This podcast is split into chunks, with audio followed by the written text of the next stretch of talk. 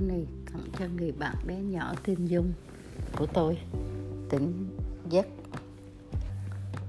tôi đã nuôi một cuộc tình không lý tưởng, bởi thơ ngây tôi đã quá dại khờ. Tưởng rằng mây sẽ quay về với gió để phiêu du bay khắp các đỉnh trời. Rồi thời gian tôi đã hiểu sự đời, đã biết được thế nào là thực tế mang tình yêu trả về với gió để yên lòng yêu chỉ một mình anh nhưng anh giật vô tình ra đi sớm để mình em một bóng lẻ bơ vơ.